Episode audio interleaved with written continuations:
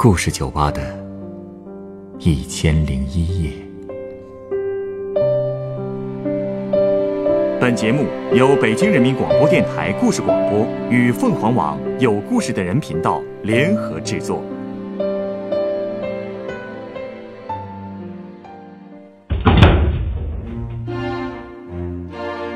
欢迎光临故事酒吧。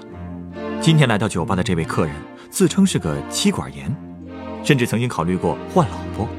不过又因为什么让他心甘情愿地接受老婆的管教了呢？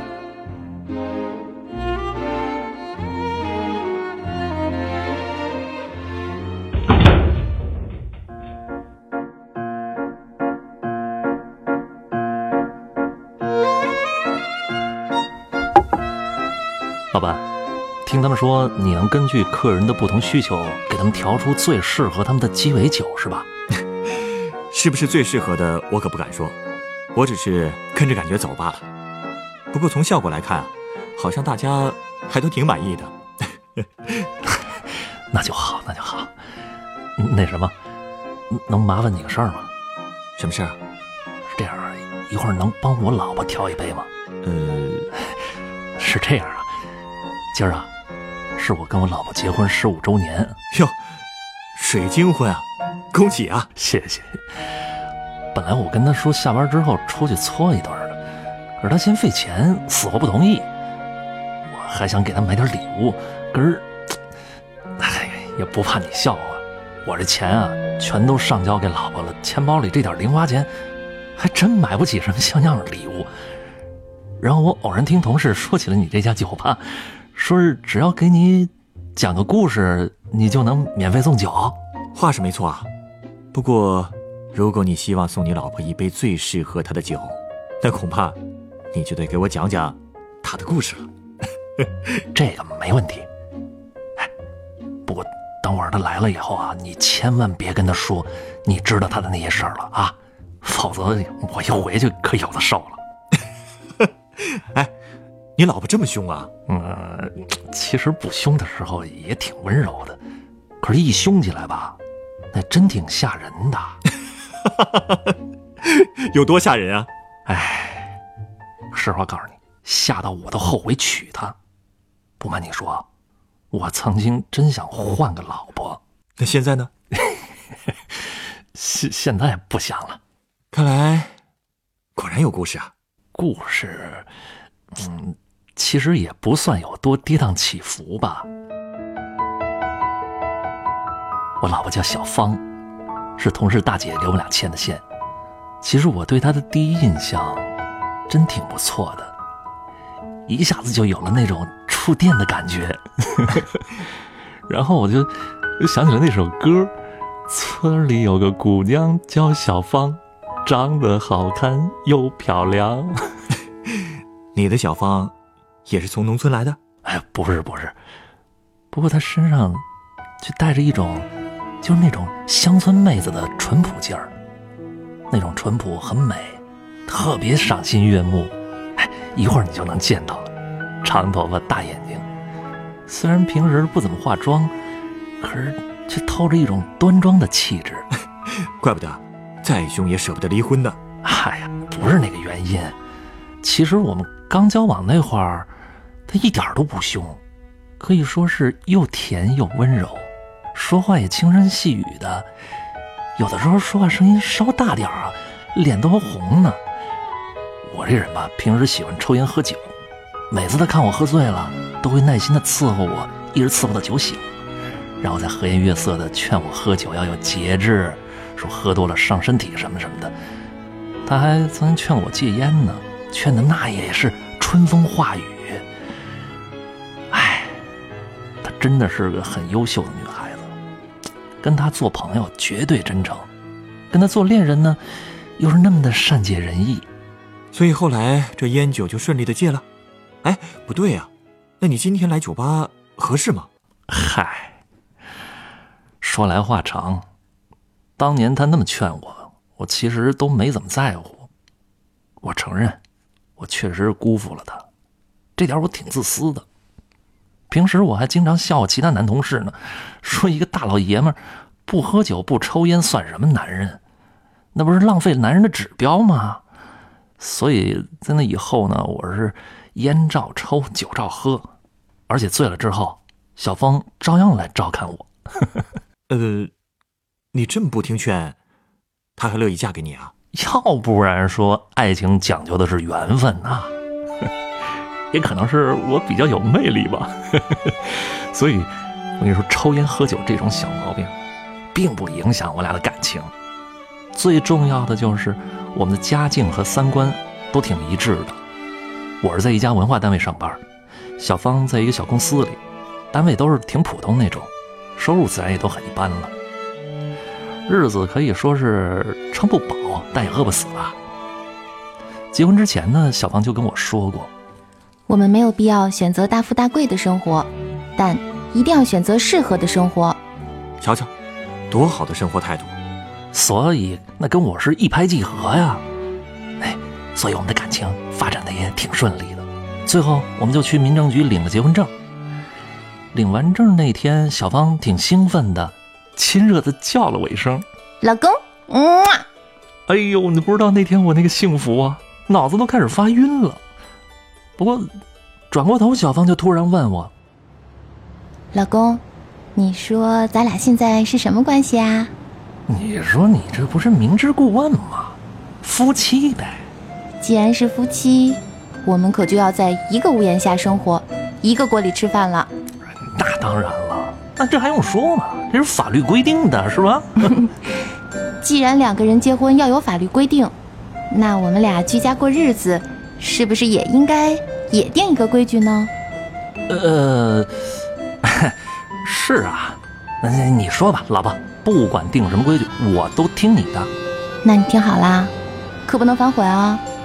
第一，从今天起，你必须戒烟。第二，孩子出生前。必须戒酒，出生后可以少量喝酒，但是绝不许酗酒。第三，尽量少玩牌，玩牌的时候更不准赌钱。这前两条呢是要对我们的后代负责，也是对你的身体负责。第三条是关系到我们家庭的生计与夫妻关系的和睦。嚯，这刚领完结婚证就约法三章啊？可不，不过说的在理啊。在理是在理，可是你说我这心里吧，多少还是有点不痛快。你说刚结婚就给来这个，限制的还是我最喜欢干的事儿。最重要的是，我真按照他的要求去做了，那我肯定会被同事笑话，那是妻管严啊，多没面子呀。不过，虽然想这么想吧，可表面上我我还是很痛快的答应他了。哎呀，不过我心里还是给自己留了条后路。我心说，这些事儿的主动权，那其实还是在自己手里掌握着吗？男人嘛，那就该有男人的活法。是不是后来就吃亏了？嘿，没过多久我就挨罚了。哦，你是偷着抽烟了，还是喝酒了？这这这，比比你说那些都严重。不是那天刚好是单位发工资，几个老朋友就约我去喝酒。不过我一想到自己已经成家了，而且小芳还给我定了个规矩，我就说不去了。果不其然，我那帮哥们就开始笑话我怕老婆，是个地地道道的妻管严。哎呦喂，你不知道他们在那儿一说还说个没完没了了，就知道拿那话激我。我我也属于那种经不起激将法的人呢。最后我终于拍案而起。得，堂堂无耻男儿，我怎么能任由我老婆摆布呢？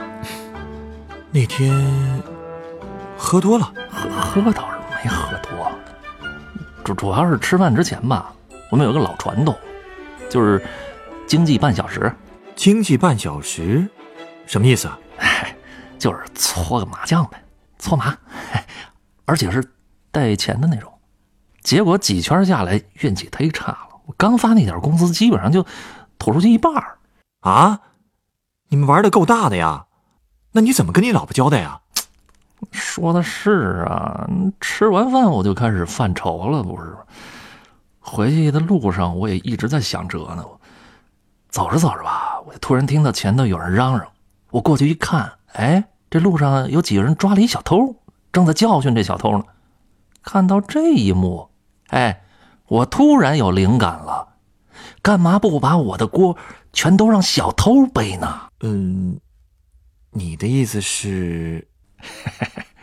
我这一回家呀，我就瘫在沙发上了，我摆好了最丧的那种表情，等着我们家小芳回来。老公，我回来了。嗯，嗯，哎，怎么了？芳，我今天真是倒霉透了。到底出了什么事儿啊？怎么了？你快说呀！今天不是我发工资吗？本来想到商场给你买点营养品的，没想到路上被小偷掏了包了。啊！你说我怎么就这么倒霉呢？这些小偷真该死！哎，我这还有几百呢，你先拿着，先对付着花。哎呦妈呀，老婆你真好！你看，都都怪我不小心，下次一定注意啊！好啦，别多想了，我一会儿给你做好吃的。哎，你说我们这小芳是不是真的是善解人意啊？让我心里那一块大石头也算是落了地了。但是啊，哎，我高兴的是太早了。他发现了吧？是啊，几天之后就东窗事发了。那天我中午下班回家，前脚刚踏进我们家门，就看见小芳坐在客厅里，怒气冲冲的瞪着我，从来没有过。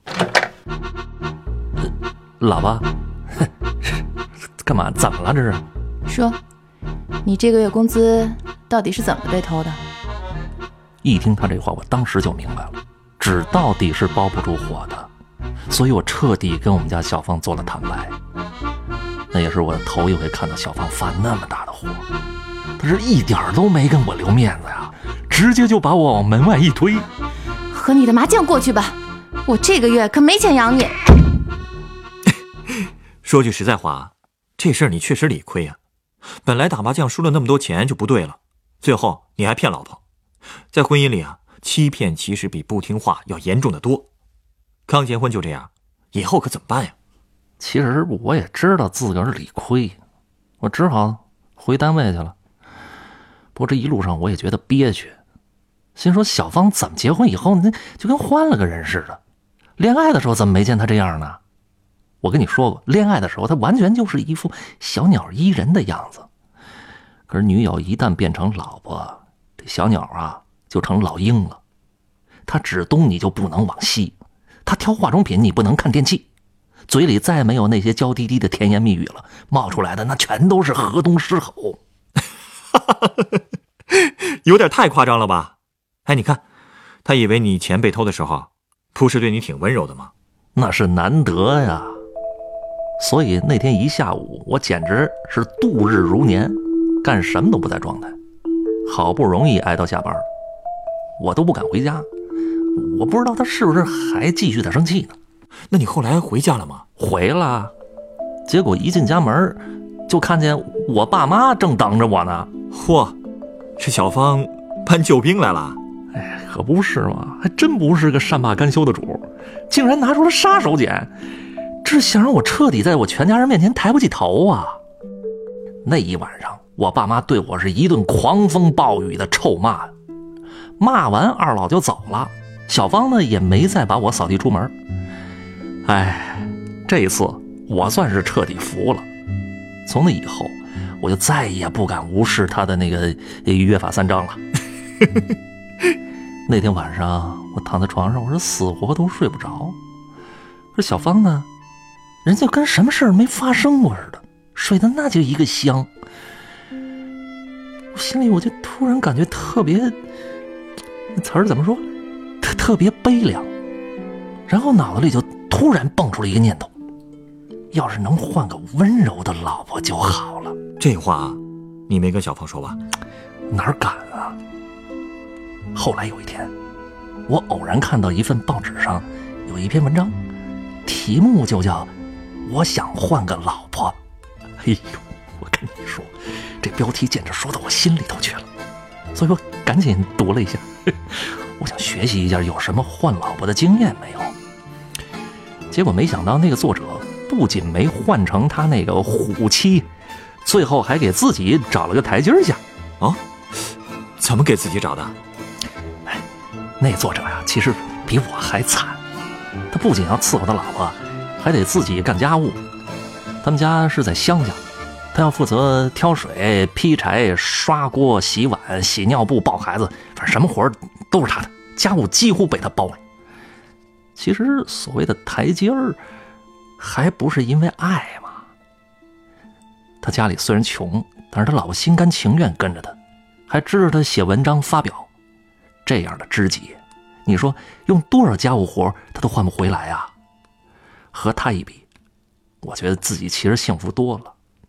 我和小芳呢，那也算是知己了，而且家务活那也都是他全包。他是希望我一心一意搞工作。有时间就多学点有用的知识，总比打麻将喝酒浪费时间有意义。他还不都是为了这个家吗？终于想明白了呀！而且那次冲突之后没过多久，小芳就用省下来的钱给我买了台电脑，还连了网，简直是给我打开了新世界的大门呢。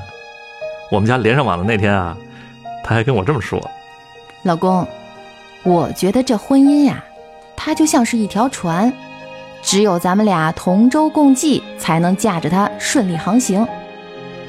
现在咱们的生活只是解决了温饱问题，以后咱们的孩子还得上学，还得买大房子，这不都得需要钱吗？如果总是由着咱自己的性子得过且过，做一天和尚撞一天钟，还谈什么幸福生活呀？是不是？当年嫁给你之前，我就说过，咱们没有必要过大富大贵的生活。但一定要选择适合的生活，适合的生活在哪儿呢？不得俩人一起去奋斗啊！小芳真是把我说的心服口服的，我这才彻底明白她的良苦用心。所以后来啊，我就把那篇“我想换个老婆”就那文章，一字一句的打下来，收藏在新电脑里。之后我又打开给小芳看，她看了一眼标题，马上就瞪了我一眼：“小样儿！”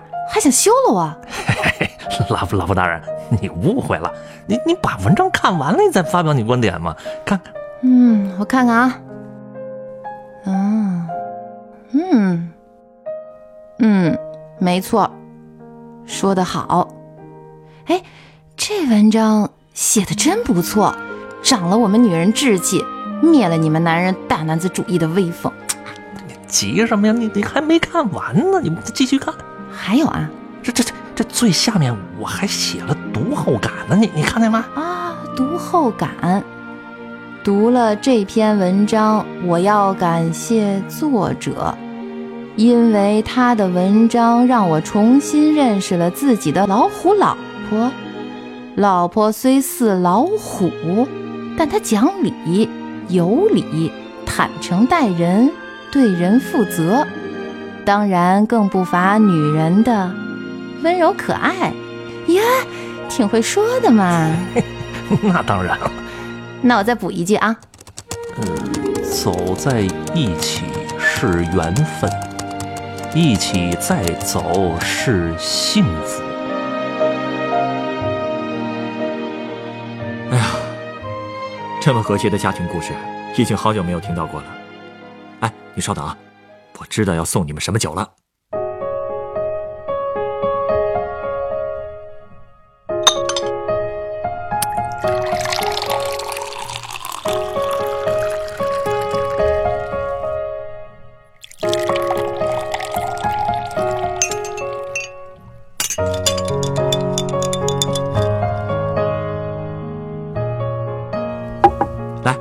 这是送给你们的鸡尾酒，两杯啊。其实按照规矩呢，我一般只会送一杯给讲故事的客人。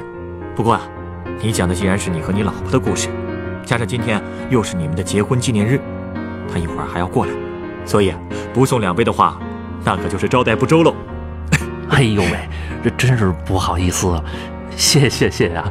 那这两杯酒，你说我我怎么跟我老婆解释呢？这杯酒啊，是由 Tequila 酒、黑醋利口酒和柠檬汁调成的，名字叫做。墨西哥玫瑰。结婚纪念日这天，按说应该送花的，不过用一杯叫做玫瑰的酒代替真实的玫瑰花，小芳应该也会很开心吧？对对对，他这人节省。而墨西哥这个国家，你也应该知道，那儿的女性开朗豪放，甚至有点气势逼人。这可能就和结婚以后的小芳有点相似吧。气场强大的女性，并非不懂得温柔，只是她们明白，生活并不只能靠甜言蜜语来维持，有时候对家庭成员进行必要的约束，才能把生活酿成这杯酒的味道，酸中有甜，让人回味无穷。就是会说话，说的太好了。一会儿我一定要让他。哎，说曹操，曹操到了。别说，真漂亮，你可真有福气。说什么来着？是吧？欢迎光临故事酒吧。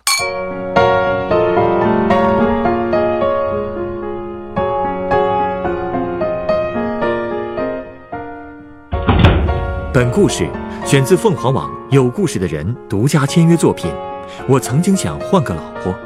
原作彭振林，改编制作陈寒，演播张帆、海燕、晨光，录音严乔峰。人人都有故事，欢迎搜索微信公众号“有故事的人”，写出你的故事，分享别人的故事。下一个夜晚，欢迎继续来到故事酒吧，倾听人生故事。收听最新节目，请关注北京故事广播，工作日每晚九点播出的《故事酒吧》的一千零一夜。